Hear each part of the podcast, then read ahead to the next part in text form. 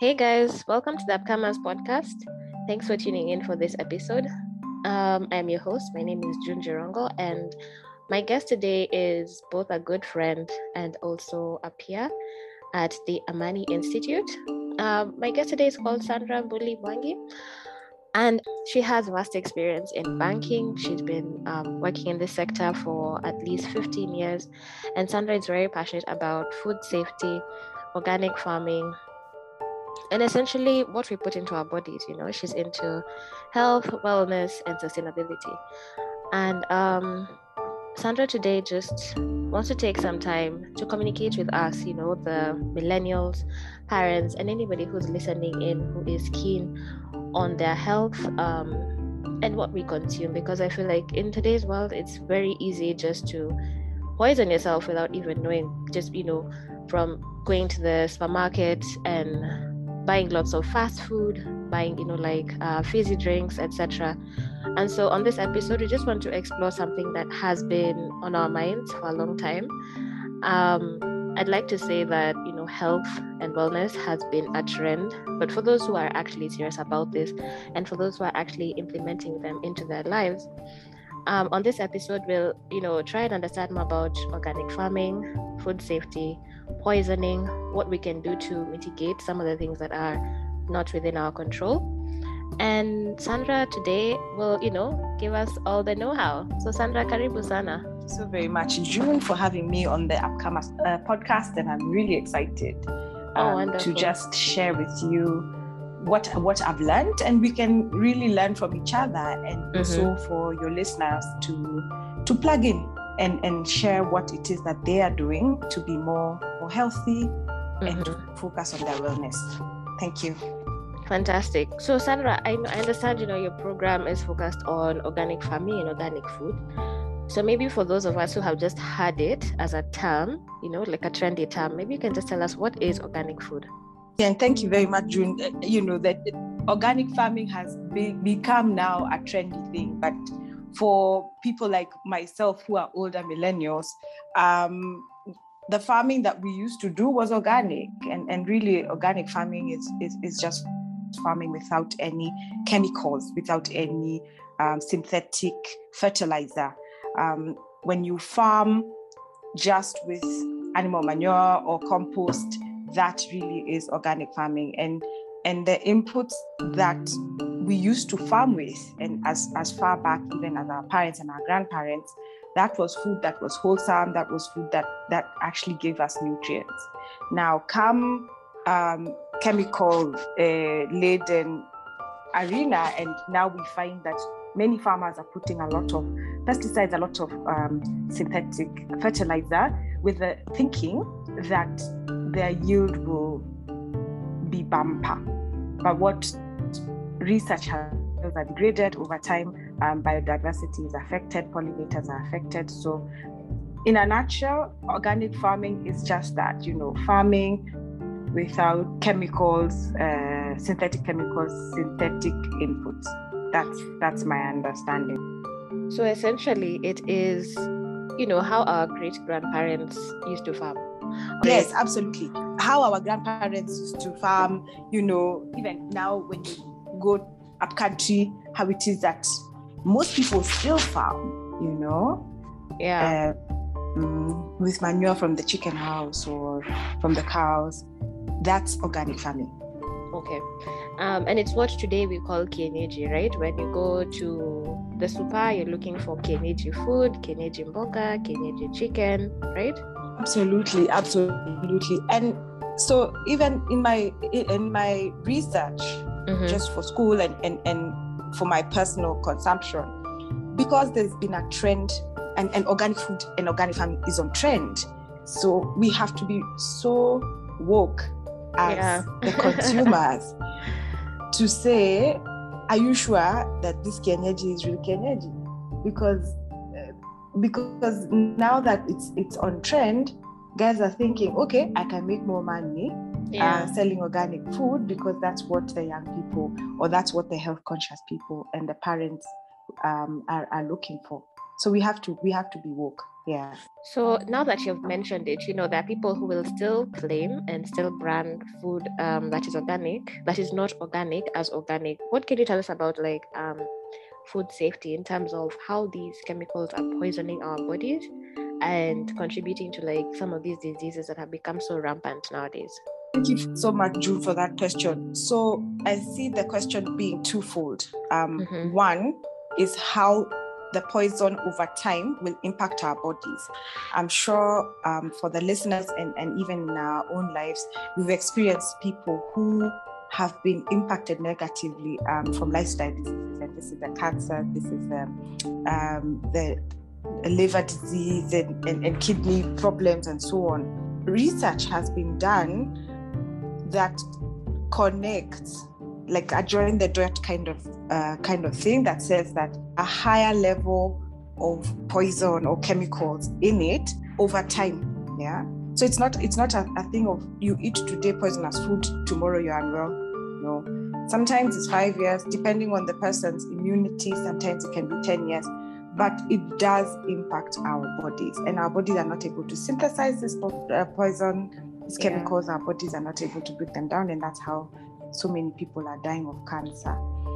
To your the second um, angle of your question, is there a body in our government that is able to help us to check what the levels are? Um, in my research, I, I came across an interesting acronym, MRL, which is the minimum residue that is allowed in food. So in economies where they are serious about food safety, uh, Canada, the EU, for example, this MRL is, is, is something that they look very critically into and say, what is the residue that is in the spinach, for example?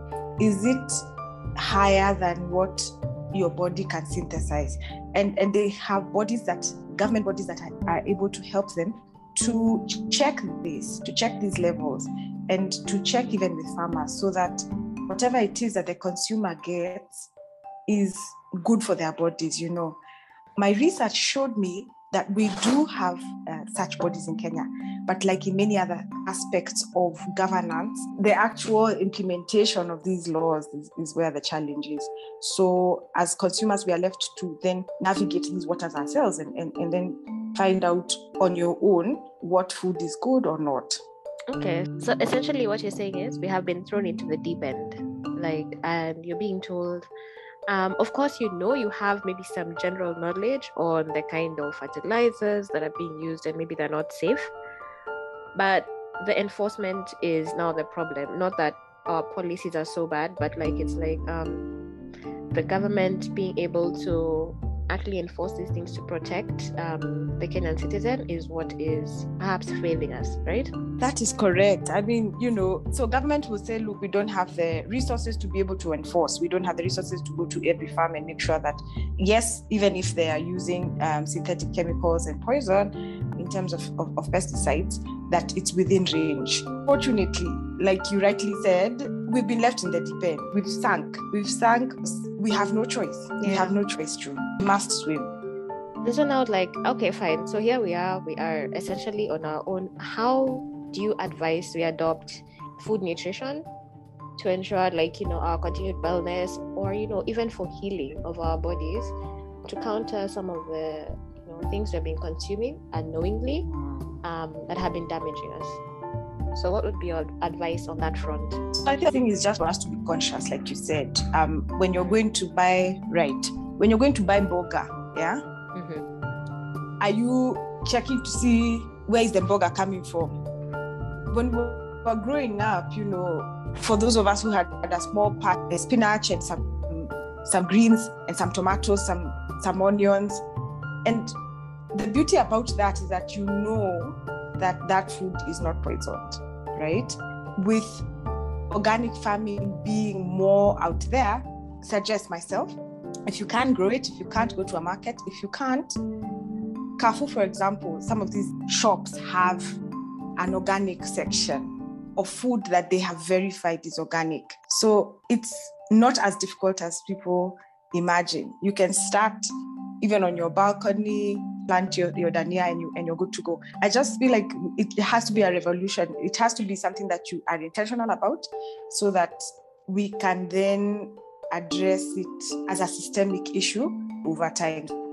So Sandra, from what I've gotten from you is that you know you said well lucky are those who grew up in the farms, eh? Because uh when we were younger, maybe your, you know, Absolutely. your grandparents or your parents Absolutely. were planting, and so they were also plucking from the farm and bringing it to the kitchen. Mm. But now, seeing as we live in cities mm. and you know mm. these urban towns are coming up everywhere, you mentioned that there's some supermarkets, for mm-hmm. example, mm-hmm. like Carrefour, that has an organic farming section or like organic food section, which I had Absolutely. no idea about. So that's something I think I'll look out for the next time I'm in the supermarket. But on that front, then, where do you suggest we find some of this organic food? Mm. And then, you know, what is your call to action to people who are actually serious about um, consuming organic food and also just like getting rid of, you know, the toxic stuff that's in their kitchen? Great question. If I'm serious about what it is that I'm putting in my body, I will research uh, based on where it is that I am, where I, where can I get organic food?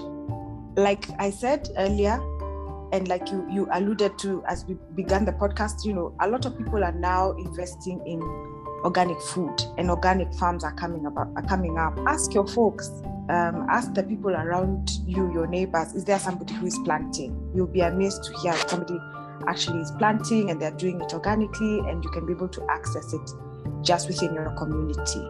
So to be present, to know what it is that is happening around you. That's that's the first thing I would say. The second thing is even for people who possibly don't have completely any space to grow something, you can get a bandwagon and say, look, um, when you guys are farming, try not to, to use this and this uh, chemical because it has been proven to make people sick all this information is on, out there on the internet, and I know your listeners are people who are online and they are able to do this research on their own. I think if you can be able to get, you know, food, maize, beans from shags that has not been uh, sprayed on with, with pesticides, do that. My call to action really is for us to own this issue, to not say that it's Gava's fault, to not expect somebody else to do it for you. Today's uh, is, is, is the is the best day. Yesterday was better, but today's the next best day to start. Yeah, and for somebody else, it will be um, getting food from shags. So it'll look different for different people, but the, the bottom line is we all have to be, we all have to own it. You're responsible for what you eat. Okay. I completely agree with you, Sandra. And on your point, I actually know someone who uses um, kitchen waste and has like a bit of mm-hmm. composting mm-hmm. and they have like a garden as well. So to your call to action, it's actually possible if we are um, intentional enough, if we are focused enough on, you know, sustaining ourselves in a healthy way. I think it's possible. So, I mean, for now, I just want to say thank you so much for being on the podcast. It's been so informative. But thank you so much, Sandra, for being a guest on the podcast. It's been a pleasure. Thank you so much, June, for having me. I, I really think that we can start a revolution ourselves with you and your and your listeners to just change how we eat, to change how we interact with food, and to be better for it for us and our children. So thank you very much. I've enjoyed having a chat with you. Asante. Oh, you're so welcome. Asante. Make sure to get the podcast on Spotify, Apple Podcasts, and wherever you listen to podcasts. Thank you.